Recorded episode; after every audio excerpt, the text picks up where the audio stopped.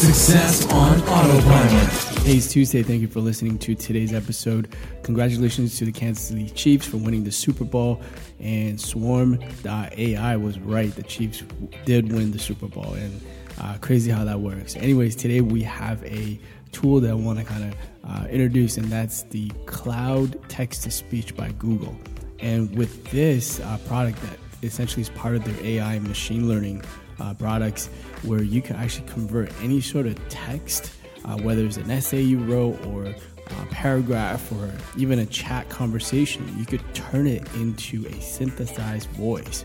And with this is obviously not a real person, but um, this is the same concept behind um, Amazon Alexa and also Google Assistant is that it's synthesized um, voice behind the actual text. And if you go to the, the link that I'll share with you guys and put in, let's say, any sort of paragraph or anything that you want to write in there and have it click on the speak it button, and you could change the different speed, the pitch.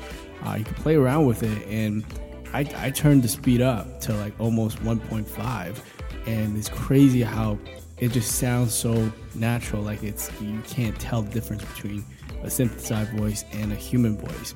And just for fun, I actually put in uh, Eminem's lyrics in Rap God and have it, you know, just repeat that using the synthesized voice and the um, pronunciation and the syllables and all of that actually came out pretty crisp at 1.5 speed. So it's just I was just testing the limits and see how it compares uh, to human at the speed of which it can pronounce the words, right? So uh, really, really interesting. So I'll post the link below this flash briefing.